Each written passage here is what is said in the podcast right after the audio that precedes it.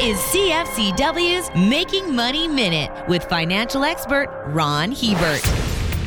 There are many different economic indicators that can help predict whether the economy is going to slide into a recession in the future. One that has been right over 90% of the time is the stock market. Going back to the Depression in the 1930s, a drop of 30% or more has always signaled a recession just around the corner. The only time this indicator wasn't accurate was the stock market crash of 1987. So far, markets have had a percentage drop between the high teens and high 20s, so they haven't signaled a recession yet. But with weaker second quarter earnings rolling out, investors need to be paying attention. For more information, listen to our Making Money show hosted by Ron Hebert and Gord Whitehead at letsmakemoney.ca or CFCW com.